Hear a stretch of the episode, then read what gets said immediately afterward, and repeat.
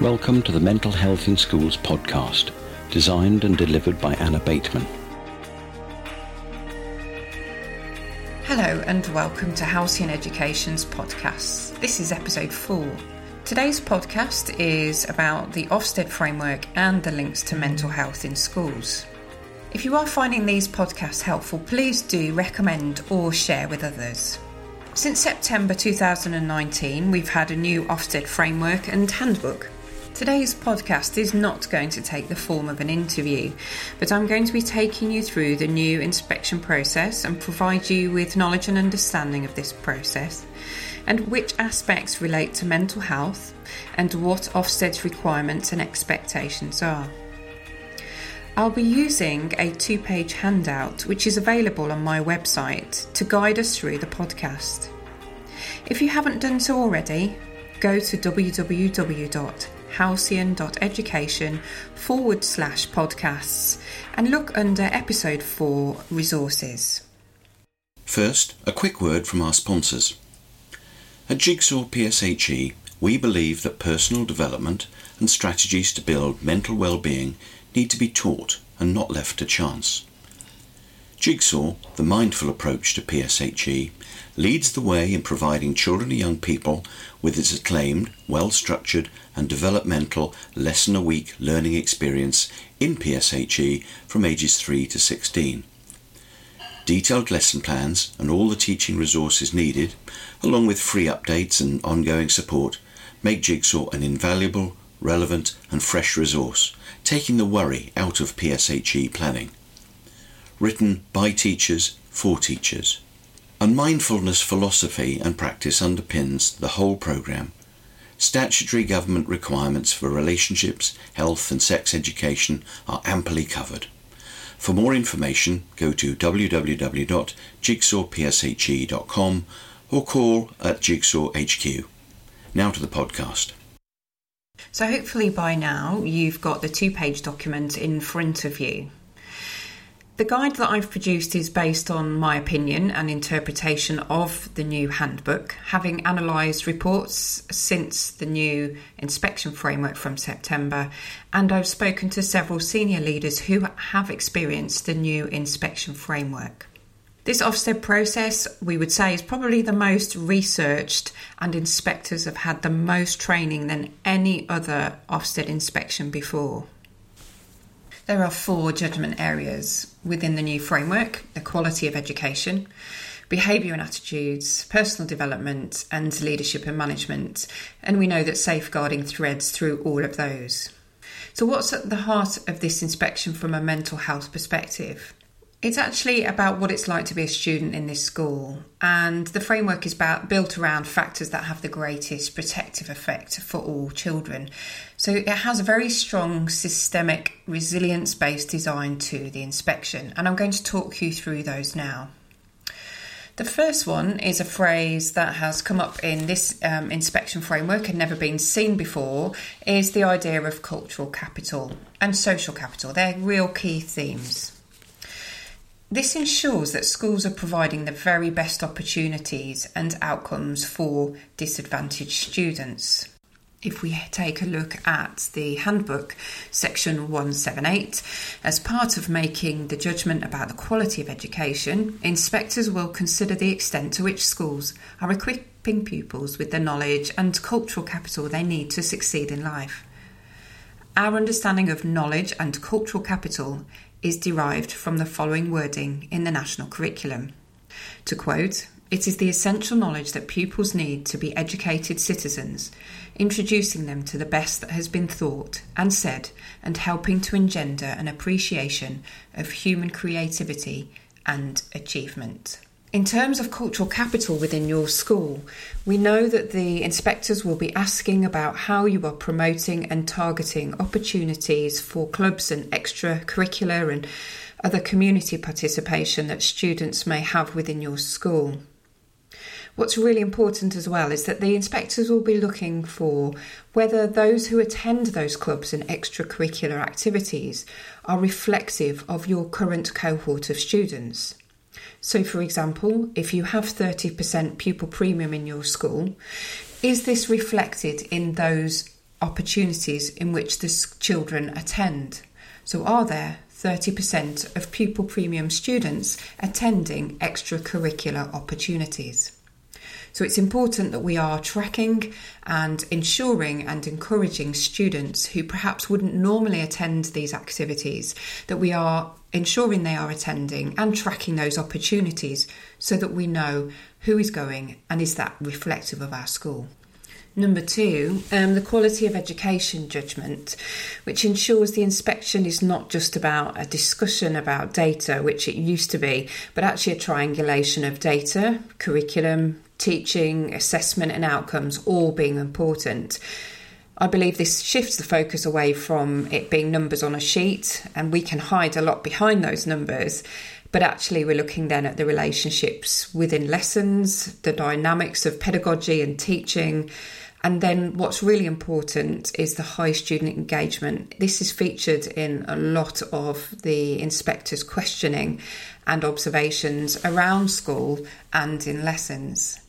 What's really interesting about this new inspection is that once the first hour and a half conversation has been had on the phone between the lead inspector and SLT, the inspectors will then be having most of their conversations with teachers, um, leaders, parents, and students around school.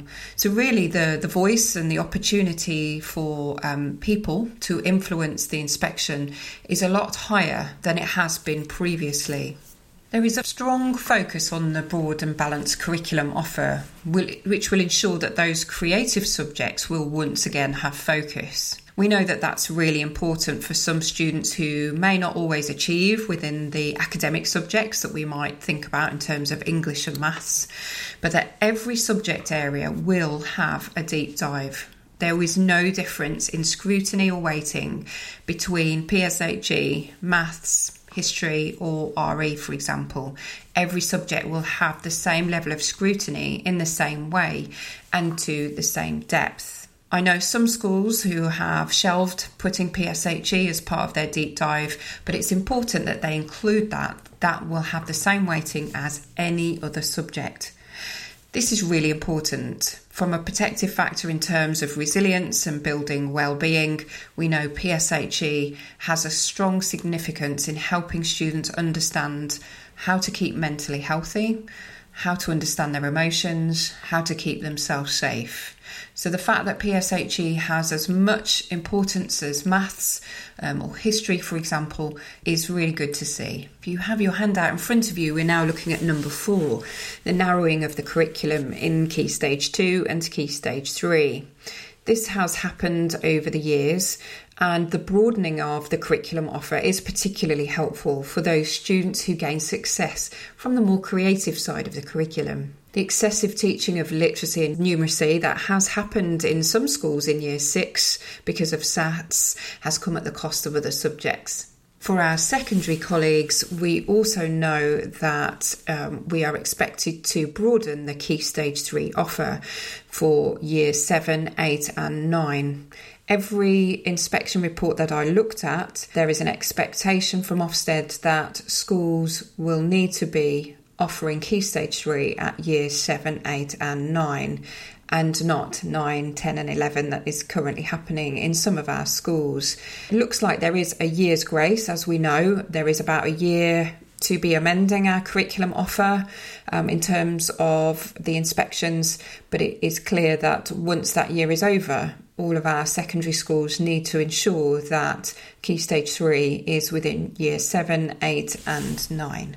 We cannot underestimate the importance here on number five of staff CPD and subject knowledge. This has a really high importance in the new inspection framework.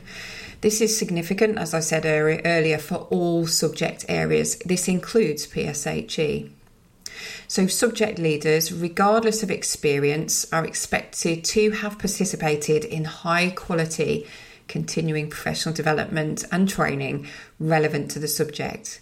And also, all teaching staff who are teaching the subject to have up to date, appropriate subject knowledge in order to teach that subject. This is particularly tricky for our primary colleagues, as we know sometimes we have teachers who are post NQT or NQT plus one, leading history, for example. When it comes to the inspection, there is no difference in experience um, it is that every subject lead is expected to have a good level of understanding of their subject. An example of this is where schools have appointed a curriculum lead within SLT, which is absolutely fine, but just bear in mind within the inspection, it is unlikely that they will be interviewed. The interviews will be conducted with the subject leaders within the school. The previous judgment of personal development and behaviour and welfare is now split into two separate judgments. Within personal development, schools will be judged on the curriculum and the wider opportunities which are provided and how those two link. And then, particularly for students who are disadvantaged or who have special educational needs or access pupil premium funding. So let me just give you an example of one school who um, gained an outstanding within personal development. This was a secondary, and they had a whole range of opportunities for older pupils who were trained to support younger pupils with anxiety and stress. The school was brilliant at raising money for different charities. They had a range of topics around keeping themselves safe, they had strong links with an older person's home and they would invite them in or, or visit the home and provide um, opportunities for community development. There was a lot of work going around LGBT and the inspectors felt that this helped to foster a tolerant culture. This is something that is also thread throughout the new inspection, and felt therefore that there was little bullying and name calling because of that tolerant culture within school. Within the personal development strand, pupils will be asked directly about the opportunities that they are provided in terms of that wider school offer. Students will be asked about how they learn about keeping themselves mentally healthy. Also, within the strand of personal development and behaviour and attitudes, um, I've seen Ofsted reports that mentioned um, isolation rooms, and particularly if there is a high level of students who are isolated for long periods of time or who are regularly in there. So, is this something where you have a group of students who are regularly accessing isolation? This is also part of this strand. In this strand as well is about the offer around thinking ahead, so using Gatsby benchmarks, for example, for our secondary students in preparing students for you know life after school and work opportunities. I'm going to link here point seven on the handout as well that high quality pastoral care is an important aspect of this provision of school. So, being able to have really good record keeping, show that there's, there's that relentlessness of support that's been put in place um, and how that impacts on learning, how that impacts on the students' personal development, and also the way that the school manages bullying. I also want to mention here something that I've put in point eight. As I said, that those strong references to tolerance and respect and how the school is doing that. But also, there's a key feature in this new um, inspection framework around parental engagement. This is a real key feature and something that inspectors will be asking about is how the school engages parents, and also the particularly the hard to reach parents. We know this is a massive challenge for all our schools is reaching those parents that don't attend. But one school for example um, they decided to have a different parents evening for students who have a special educational need and they found that those parents who didn't always attend now attended more regularly because there was a specific evening for them to attend. It was quieter and there were more opportunities for one to one conversations. So it's just really sharing with inspectors opportunities that you have provided around parental engagement. And if you're not doing so at the moment, what the plans are in the future I think what's really important to note here as well, as we know, safeguarding is thread all the way through in terms of from, you know, your single central record all the way through to how we support students uh, when there's been a disclosure, a training for staff. But also, inspectors will be asking students directly whether they feel safe, but whether they feel secure. Um, and I know that some inspectors have asked about the opportunities for, for safe space in school where students can go if they feel overwhelmed, or perhaps if there is someone that they feel secure with. As we know, what's different also in this inspection is staff well-being. This is a key feature of the leadership and management judgment.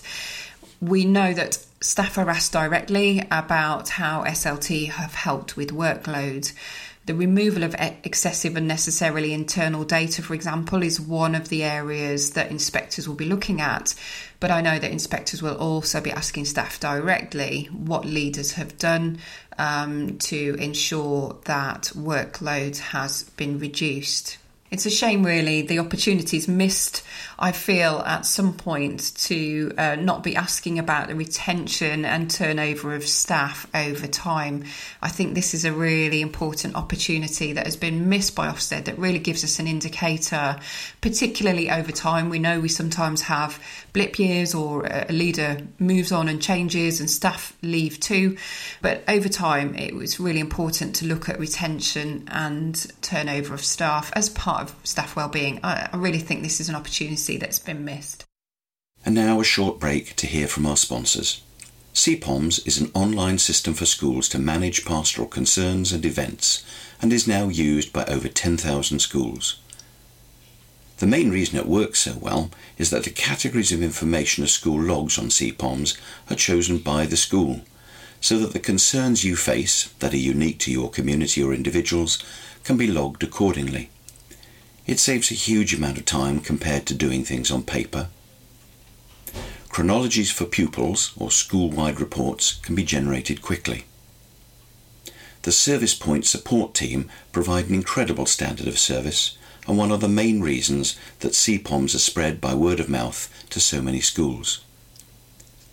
For more information, go to www.cpoms.co.uk, where you can also book a demo for your school. Now back to the podcast. So, those are the 10 steps that I've put on um, that handout for you uh, relating to the link from mental health to the new Ofsted framework. So, if we have a look at the next steps here on, on your handout, is about reviewing your curriculum provision, which I know every single school that I'm visiting at the moment is doing that, but ensuring that the intent and the implementation of your curriculum, but that also includes PSHE, and this is something that schools are missing at the moment they're doing their deep dives in every other curriculum area apart from PSHE, but I can say that that will also be part of the deep dives. And ensuring that your intent and implementation of your curriculum is shared throughout all those who teach it.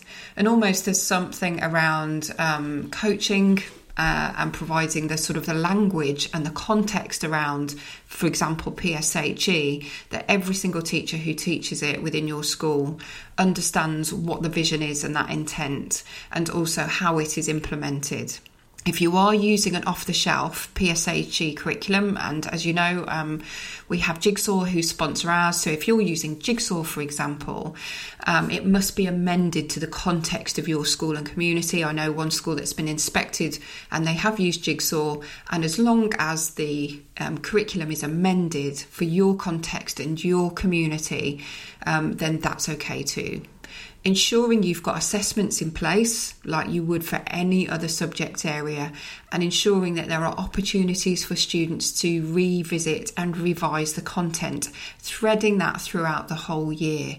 So, things like quizzes to revisit. Past content, retention of information is really, really important within this framework we actually know that's just really important as part of teaching and ensuring the knowledge and understanding is there find ways in which you can thread opportunities to revisit information throughout the year within PSHE in this example, but that relates to every single subject as well.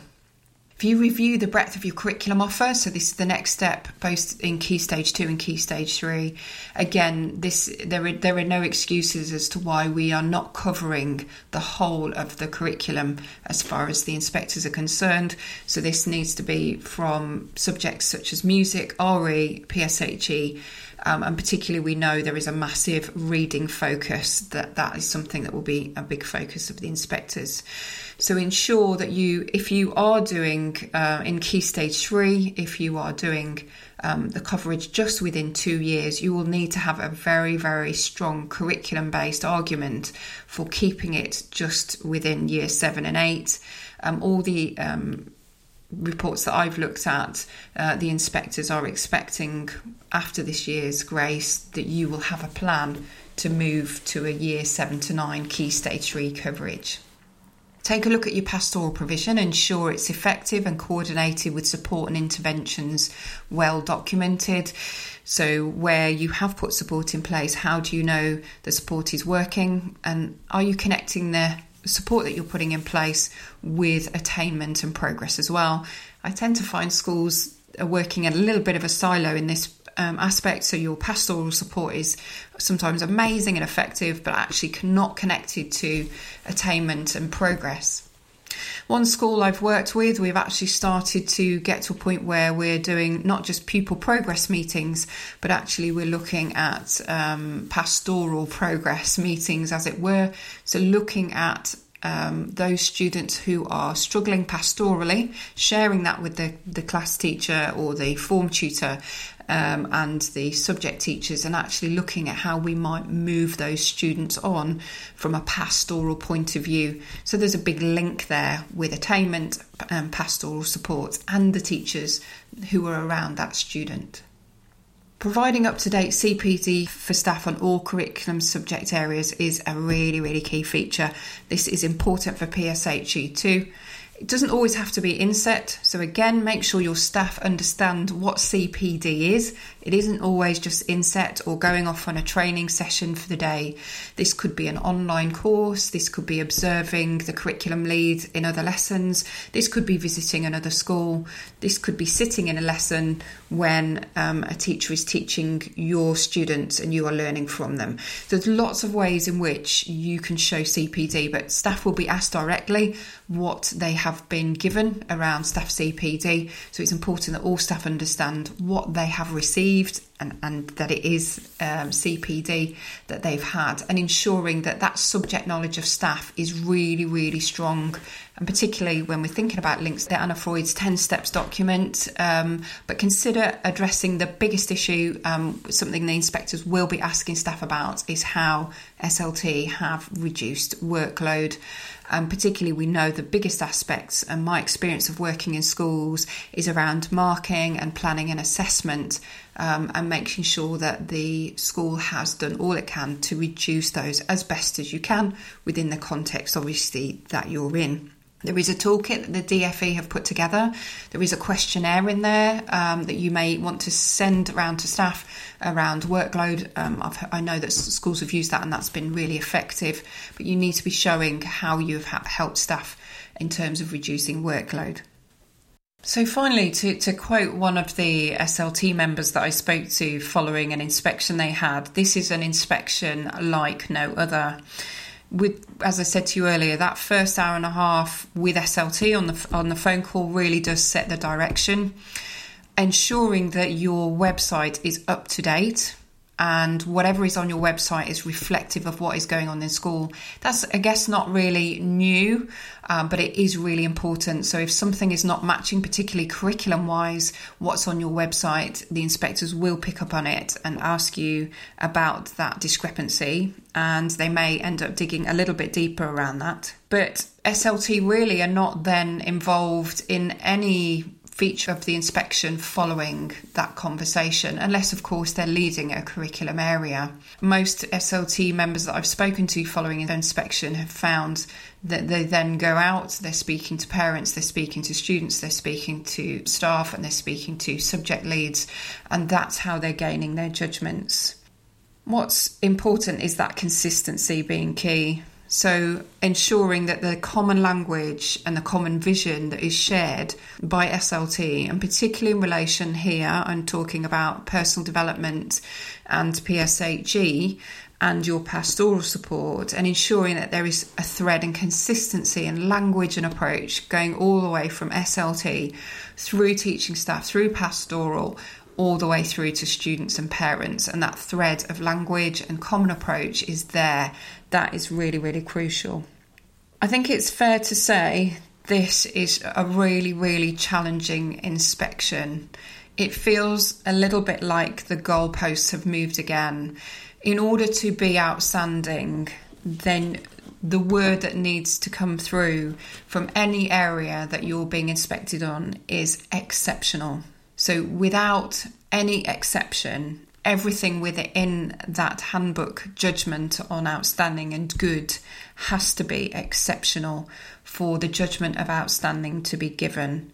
And that is very, very difficult to attain.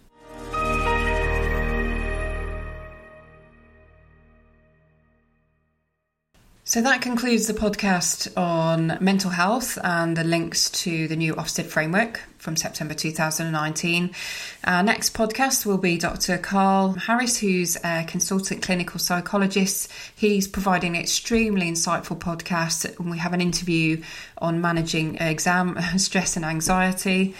If you do need guidance on any aspect of this or your strategic planning around mental health and really looking at that prevention, you can go onto my website. There is a free downloadable document called The 10 Steps to a Mentally Healthy School, and it also has a tracker as well, which you can download to see where the gaps are within your school, see what you're really good at, and see perhaps where the gaps are in relation to, to mental health. I also have some online courses available around data, around curriculum, and also around the audit process so that if you want to dig dig a little bit deeper um, and, and get student voice in there, um, there are ways of being able to do that.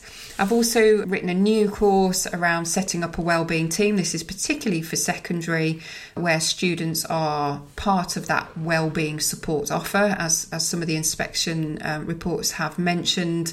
And also, I will be adding one in on how to train your students to support younger students with anxiety. So that's something that I've done regularly in schools, and we'll be providing an online course on that um, shortly. So do go onto the website and keep up to date and subscribe to the podcasts so that you can get the new release date of the one with Dr. Carl um, in two weeks' time.